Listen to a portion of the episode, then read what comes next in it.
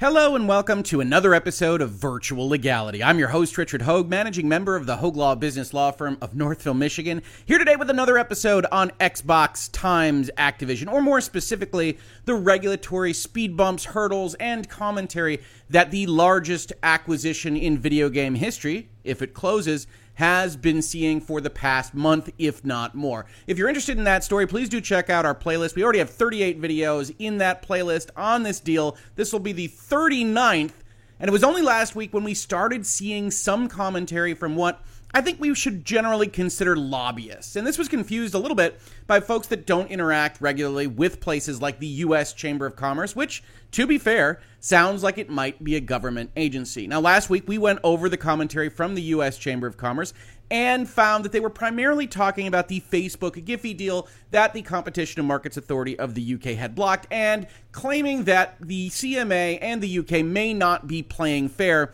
with the due process considerations of companies in the United States. Now, we went through that article. I talked to you a little bit about how I thought they made a few missteps, but this is normal. You've got bodies out there that are going to be lobbying for one side or the other of basically every issue.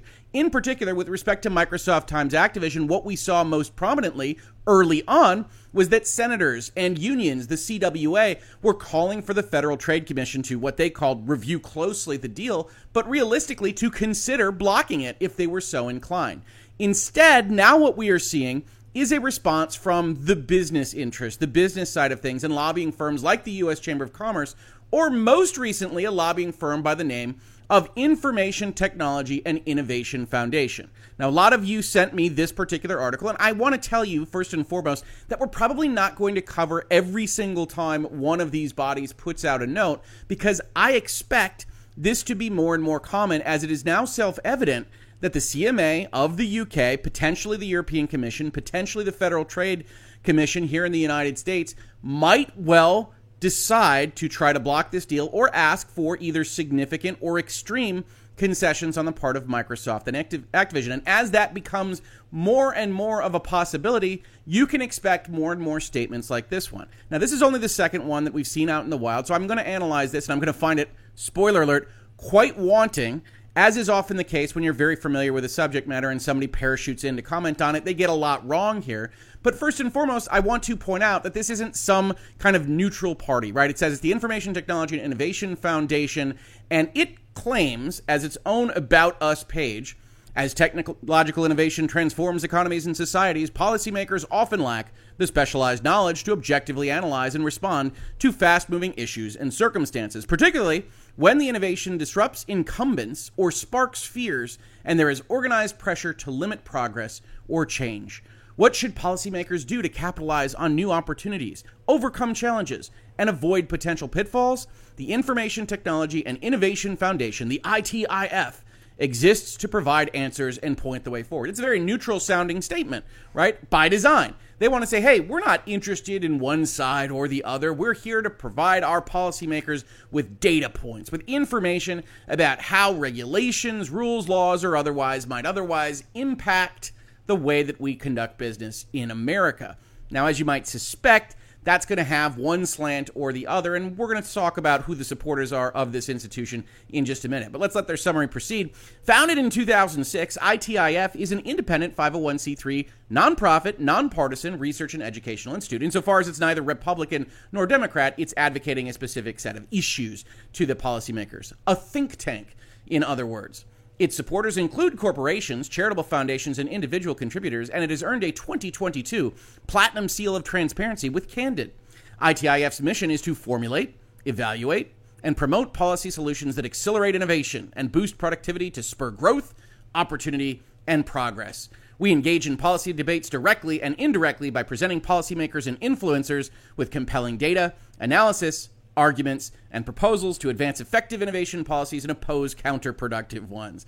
What are those policies? What could they mean?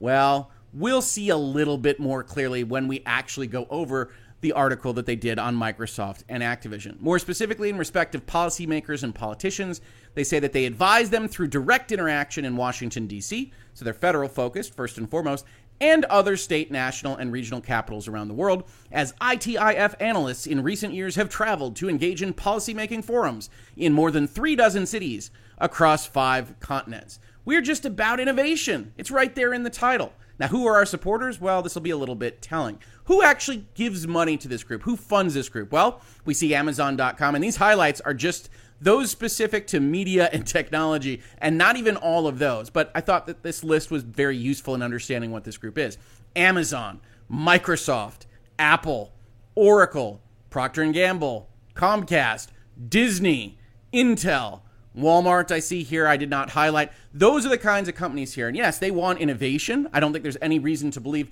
that they don't want those things. But most importantly, what a group like this wants to do is wants to kind of tamp down on regulation if they feel like it's hurting the groups that are funding them. Or more specifically, if we're being a little bit more genteel and benign about our interpretation, this is a group of people that already thought these things and they are getting funding from people that are like minded rather than buying out a think tank.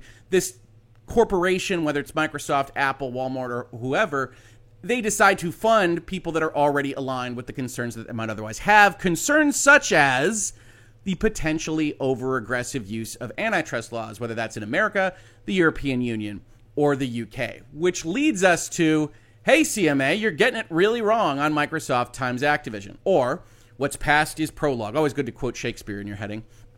Microsoft's acquisition of Activision Blizzard does not raise foreclosure concerns.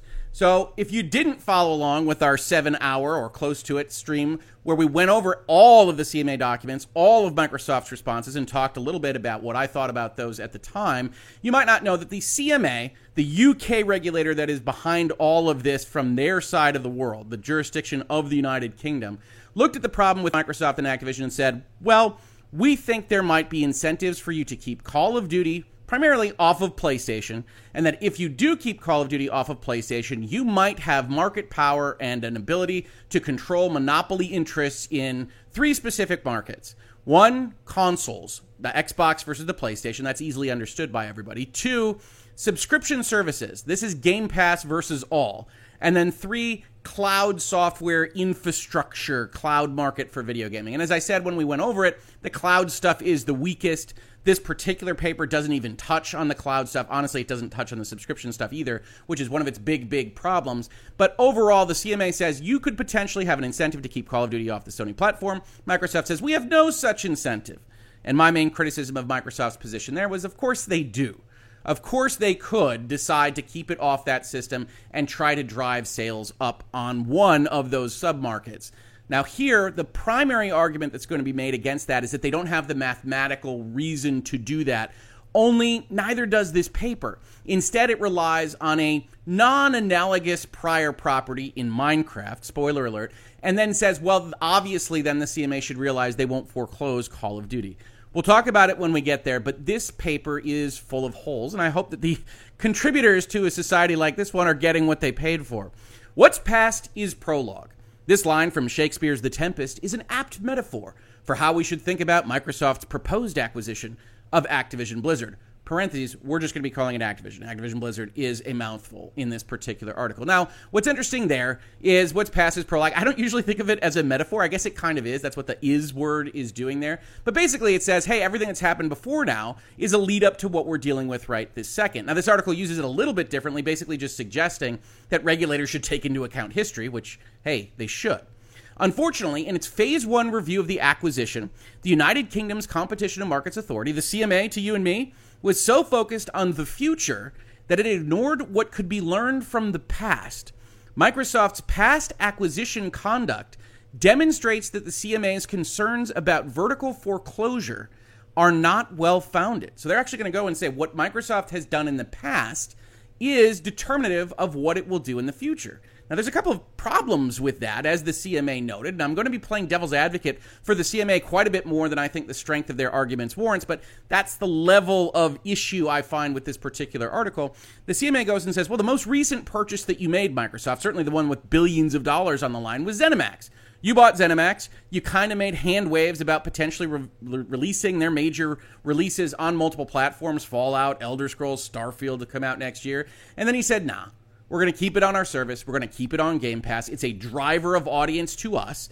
And obviously, if you aren't acting irrationally, Microsoft, you made a determination in some back room somewhere that you would make more money by keeping it off of Sony's system than you would by selling it to the Sony platform users, even though that's clear money. You sell a copy of Starfield on the PlayStation, you get your 70%. Yes, Sony gets its cut, but you get cash dollars in the door. You decided that that wasn't good enough, that you were going to try to push people into your ecosystem by having these exclusives, which is your God given right, right? Sony has exercised that right for two decades, Sony fans. I understand that. But as we proceed with this analysis, they want to say that it's not ZeniMax that we should be looking at, but instead Minecraft. Uh, we then get a description of the events of the deal. I don't think we need to go over this too much. In January of this year, they offered near $70 billion for Activision shares. That's now pending regulatory review. While Microsoft also develops and publishes video games, the CMA has not raised any horizontal concerns about the merger, presumably because it recognized that video game publishing is highly competitive right? And we did see that in the Brazilian analysis of this particular deal. When you start to look at game development or realistically game development and publishing together, Microsoft and Activision are not big enough players to dominate that market. So that's a clear winner for those folks that want to see the deal go through. That's basically what Brazil found, saying that the other submarkets that the CMA is so concerned about aren't real markets because they are just substitutes for the existing market of essentially distribution of video games.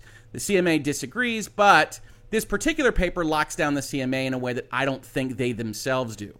The CMA's concern largely derives from Microsoft's role as a producer of gaming consoles. Now, that largely is doing some work because I would argue that the gaming console argument is second worst to the cloud software argument and clearly below where the CMA thinks it finds its most successful argument, which is subscription services. And as I have said now in a number of videos in this series, that always seemed to be the most obvious avenue for a relatively activist regulator to potentially go after this deal is that Game Pass clearly has a strong foothold in the subscription services market. And it's not that hard to imagine a world in which Microsoft buys up enough developers and publishers to make Game Pass the de facto leader in that market. And if that is a separate market, which I argue that it is not, but if it is a separate market, then you can easily imagine that the calculations there would lead to a huge number for Microsoft and could potentially kill off the Stadias, the Lunas, the PlayStation Pluses of the world that might otherwise seek to, cloud or no cloud, get you involved in a subscription service. So while I disagree with the CMA's potential market definitions here, it is the logical argument that has the most weight from the UK. This article basically doesn't address it at all. Microsoft's Xbox console competes with the Sony PlayStation and, to a lesser extent, with the Nintendo Switch. Sony is the market leader with nearly two thirds of console sales worldwide, while Microsoft is around a third of worldwide sales.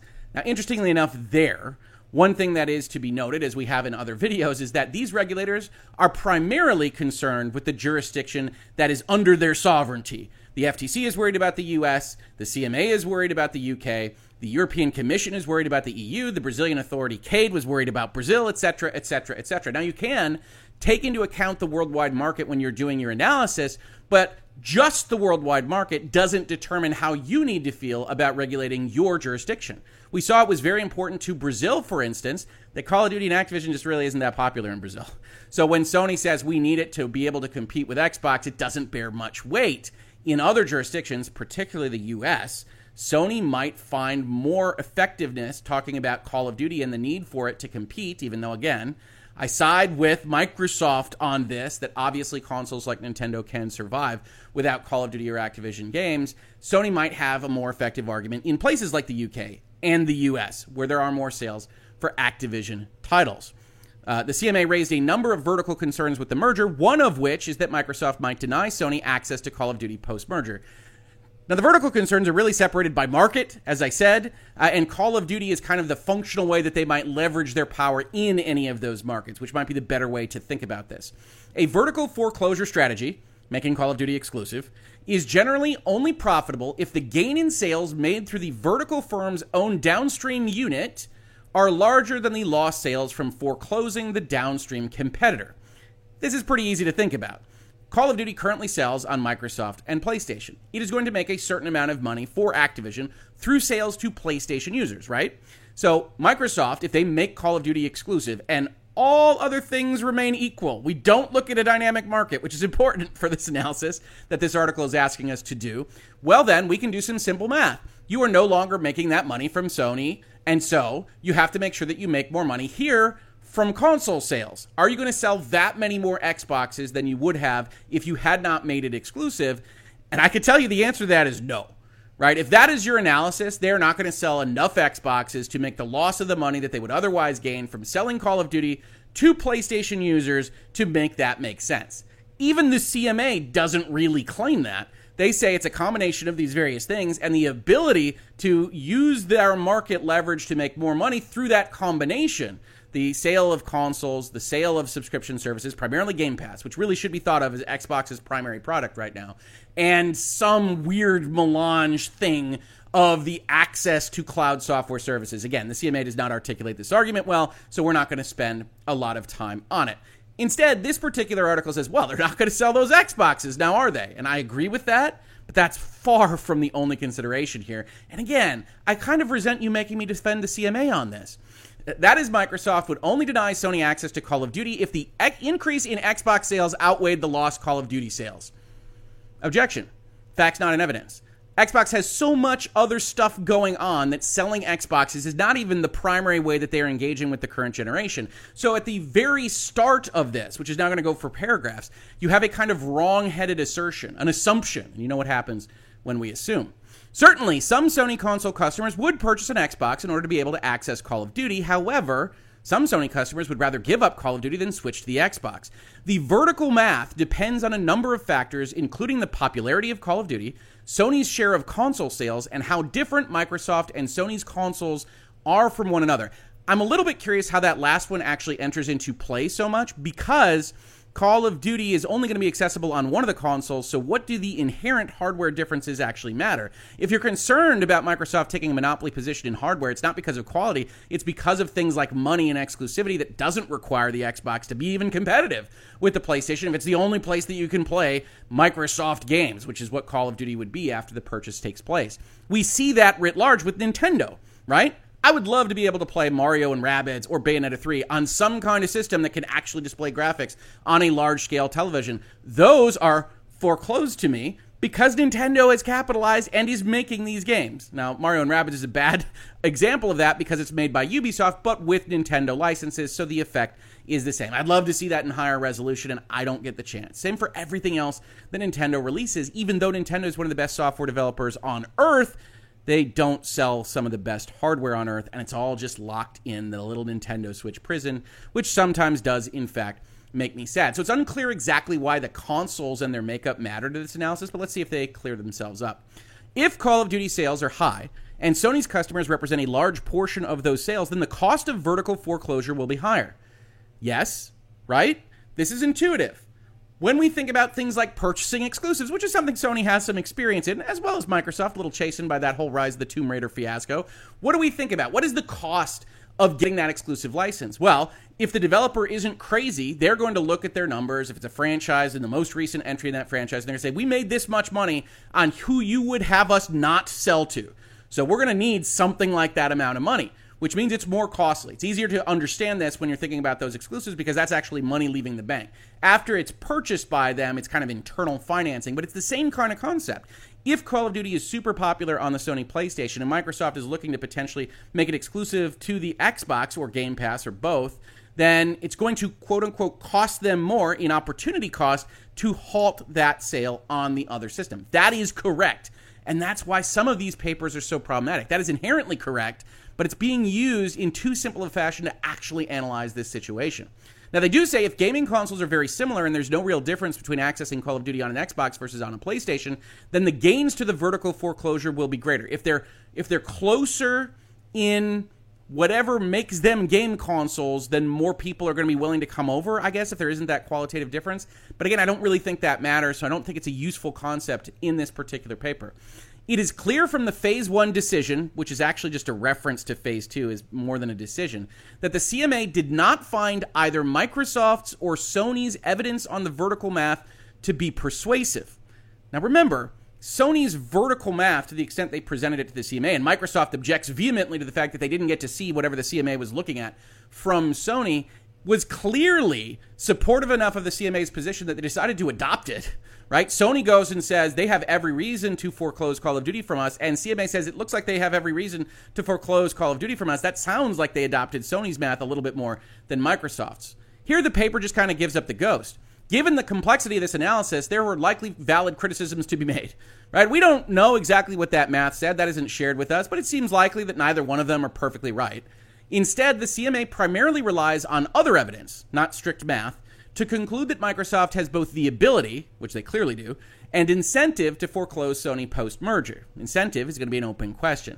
And again, I think Microsoft goes too far by effectively arguing we have no incentive whatsoever. We couldn't possibly have any incentive to foreclose when that's patently self evidently wrong in the most recent acquisition that they engaged in. You don't have to go that far, Microsoft, to say, hey, Call of Duty is distinguishable from Starfield. Call of Duty is different. And go in that direction rather than, of course, we could move people over to Game Pass, but it wouldn't make sense for reasons X, Y, and Z. But the CMA either largely overlooks or draws incorrect conclusions, not just misleading, incorrect about the evidence on Microsoft's past acquisition conduct. Now, here is where you might think they would talk about ZeniMax. They do not. Instead, they go back to 2014 where Microsoft acquired Mojang, the studio responsible for developing Minecraft, which is Microsoft's most popular video game title. In 2021, seven years later, Microsoft Minecraft had over 140 million active users, and it is the best-selling and most popular video game of all time. Now, it's in quotes. I presume that's from Microsoft. Certainly, there is reason to disagreement on this point. You need to go no further than something like IGN, where the Tetris company says they've actually moved 520 millions of Tetris. Sure, Tetris, very popular. Everybody knows Tetris. Is that more than Minecraft's 238 million? Could reasonable minds differ here? Are we essentially taking the word of Microsoft and the Tetris company? We are. Doesn't really matter that much. We can all agree that Minecraft is a very, very popular game, but may not be the most popular video game of all time. And if you're trying to write a persuasive essay, getting that stuff right is super important. At the time of Microsoft's proposed acquisition, Minecraft only had around a quarter of the active users that it has today. But Minecraft was growing rapidly. To get a sense of Minecraft's growth rate, Figure 1 shows how many years Minecraft and Call of Duty took to achieve certain active user benchmarks. For example, while Call of Duty only had 40 million active users eight years after its launch, Minecraft had the same number of active users no more than five years after launching. Similarly, Call of Duty only had 70 million active users 15 years after launching, whereas Minecraft achieved this number in less than half that time. Even though Minecraft had fewer active users at the time of the acquisition than Call of Duty has today, these were both very popular games at the time of their proposed acquisitions. And I would add, they continue to be. Now, we have a couple of problems with this already, right? So, one, it's 2014. What is Microsoft not peddling in 2014? The answer to that is Game Pass and also xCloud and its cloud solution in general. But I don't think that matters as much. We're going to put that aside. They aren't trying to move people into a subscription service. They are trying to make money through the applications like Minecraft that they've otherwise bought and which applications already exist on the competitive ecosystems like PlayStation. Now, you might say, Rick, Call of Duty is also already on PlayStation. And that's where the second problem comes in. And I really do think it's going to continue to be a problem with people dropping in and talking about this particular issue. Minecraft, outside of its little spin offs, dungeons and legends and things, Minecraft is just a single product. You get a copy of Minecraft, you have access to the Minecraft servers, you play Minecraft, and that's Minecraft. Call of Duty is a new game every year. And in order to stay up to date with the meta or to otherwise interact with the multiplayer components of quote unquote Call of Duty, it requires an entrance fee every single year. And that changes the equation in terms of sales, revenue, value, and it might actually enhance the argument in this paper to not think of Call of Duty as a game that released 15 years ago and Minecraft as a game that released 10 years ago or whatever the timing is on these particular things. Instead, Call of Duty is different. In order to get to 140 million active users, it has to continue to resell its own product in a way that Minecraft simply doesn't, but that does make more money for the owner of that particular product. And if you have that re up, if you have that notion of subscribing to a magazine in order to be a subscriber of Call of Duty, the incentives do change right? If we are going to say this doesn't match ZeniMax because Starfield is a single player RPG that doesn't have a community and that distinguishes it from Call of Duty, which I don't think is a bad argument, we have to distinguish Call of Duty from Minecraft on these very same premises, right? Getting the next Call of Duty is another application that you can sell in or not sell in to a rival platform versus Minecraft mostly just keeping it up. That's not the same thing. So this argument is already running afoul of my critical reading skills even early on. When it announced its acquisition of Mojang, Microsoft committed to continue to make Minecraft available on all competing devices, including the Sony PlayStation. To date, Microsoft has honored that commitment. That Microsoft does not foreclose Sony is not surprising considering the popularity of Minecraft and Sony's large share of console sales. Microsoft correctly determined that the cost of foreclosure would exceed the benefits. Now, that's a kind of multiversal prognostication, right? We don't know if Microsoft made the right call. Minecraft is certainly popular, seems like a very good call. We don't actually know if foreclosure would have been a better call for uh, Microsoft back in the day. We simply don't. We should not expect the calculus to be any different with respect to Call of Duty, where Microsoft has committed to continue to make Call of Duty available to Sony. Note even there how the language betrays the misunderstanding of what Call of Duty is compared to Minecraft. Yes, Microsoft isn't going to pull Call of Duty Vanguard from Sony, right? They're not going to make it unavailable on the Sony platforms. The question is what about Modern Warfare 3 or Black Ops 17 or whatever else might come out in the future? Similarly, nobody has any question that Warzone, which is their big free to play battle royale version of Call of Duty, is also going to be available multi platform because there's utterly no reason to take that off the platform because you can't even make the price argument that it goes on Game Pass and now it looks more expensive on Sony and all the other good reasons why a foreclosure strategy might not work for the main title. And yet, when you go, talk about this particular argument, that is all lost in yes, Call of Duty will continue to be made available to Sony. There's no reason we should expect Minecraft to be treated different than Call of Duty is a crazy statement for anybody that knows the qualities of these two products, the audiences that follow them, and what Microsoft now has as an incentive with moving people to the recurring revenue service that is Game Pass. This article continues Instead of focusing on Microsoft's conduct with respect to Minecraft, the CMA looks to Microsoft's conduct with respect to the acquisition of less valuable game titles, which it should be noted are way more recent than Microsoft's acquisition of Mojang. This is the exact opposite conclusion that we should draw from Microsoft's conduct. And here's another truth paragraph right? I've complained about this article because it doesn't seem to know differences like Game Pass being a major component of Microsoft's strategy or the differences between Minecraft and Call of Duty. This paragraph right here matches one of my own when we were critiquing the CMA's analysis. When a game title is not very valuable, the cost of making that title exclusive to the Xbox is relatively low.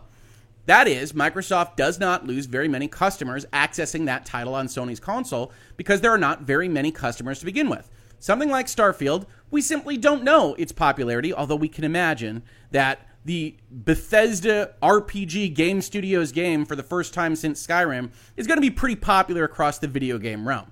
That is, Microsoft does not lose those customers. We, ta- we already read that. For a popular game franchise like Call of Duty, the cost of making those titles exclusive is much higher, suggesting a weaker incentive to make the content exclusive post merger.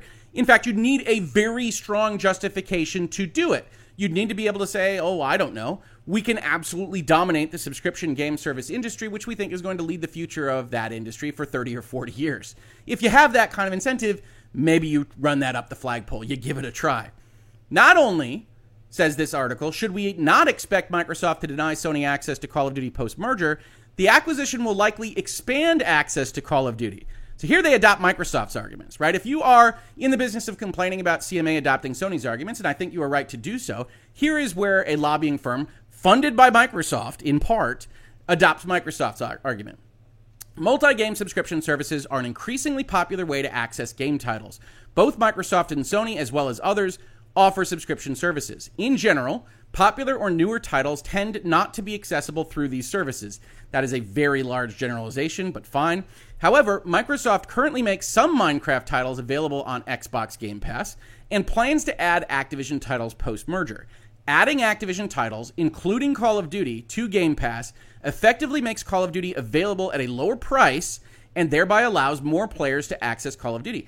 I don't disagree with any of that analysis. In fact, that's one of the reasons I think the deal should go through Xbox fans. However, if the CMA's adoption of a market for subscription services is honored. If they find that to be correct, if their tribunal accepts that, if their high court accepts that, and it's not impossible that they will, then you have to look at it from the other side of things, which is yes, Microsoft has now by far the best, most robust subscription service for video games and what can they do with that market power? This entire paragraph this entire argument from microsoft boomerangs on itself because it's self-evident that they can dominate that market with such a title even if that gets it to folks at a lower price right now. Well we all have experience with what streaming services and other low price alternatives have done even in the last decade right? Go try to get live television and the content that you could have gotten from netflix a decade ago now because i'm willing to bet it costs seven times as much and we are all cognizant of that. And the CMA, if we're going to give them credit, and believe me, folks, I'm mostly playing devil's advocate here,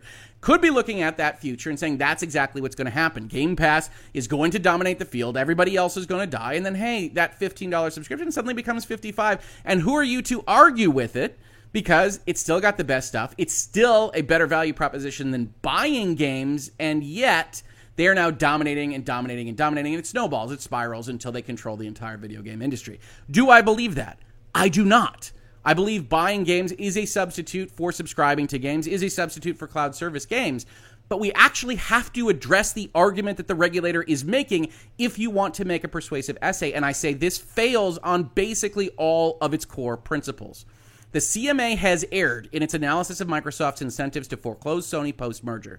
Microsoft's past acquisition conduct demonstrates that Call of Duty is likely to remain available on PlayStation and other devices. That likely just sneaks in there, doesn't it? I mean, it's so definitive. You look at the heading Microsoft's Activision raises no foreclosure concerns. No, none at all, because it's likely to stay on. Really backstopping that right at the end, huh? The CMA can and should change course during its phase two investigation and clear this competitively benign acquisition. And again, I agree with your conclusion. I agree with the setup that the CMA has made mistakes. You can see me on tape talking about that for almost seven hours. And yet, this kind of article that passes so many salient details, that skips so many important parts of this conversation, I would argue does more harm than good because it is so easily dismissed as nothing but a lobbying firm otherwise lobbying for one of its own supporters. This has been Virtual Legality for today. If you enjoy this kind of conversation about business and law, video games, software, technology, and more, please do consider supporting the channel through our Utreon or our Patreon if that's what you're more familiar with. We cannot do it without support from viewers and listeners like you. If none of those seem appealing, hey, that's okay. Just subscribing, telling your friends, hitting the various buttons that YouTube likes you to hit to let them know that you care about this kind of content every little bit helps. If you did watch this on YouTube, thank you so much for watching. And if you listen to it as a podcast, thank you so much for listening. And I will catch you on the very next episode of Virtual Legality. Virtual Legality is a YouTube video series with audio podcast versions presented as commentary and for education and entertainment purposes only. It does not constitute legal advice and does not create an attorney client relationship. If you have legal questions about the topics discussed, please consult your own legal counsel.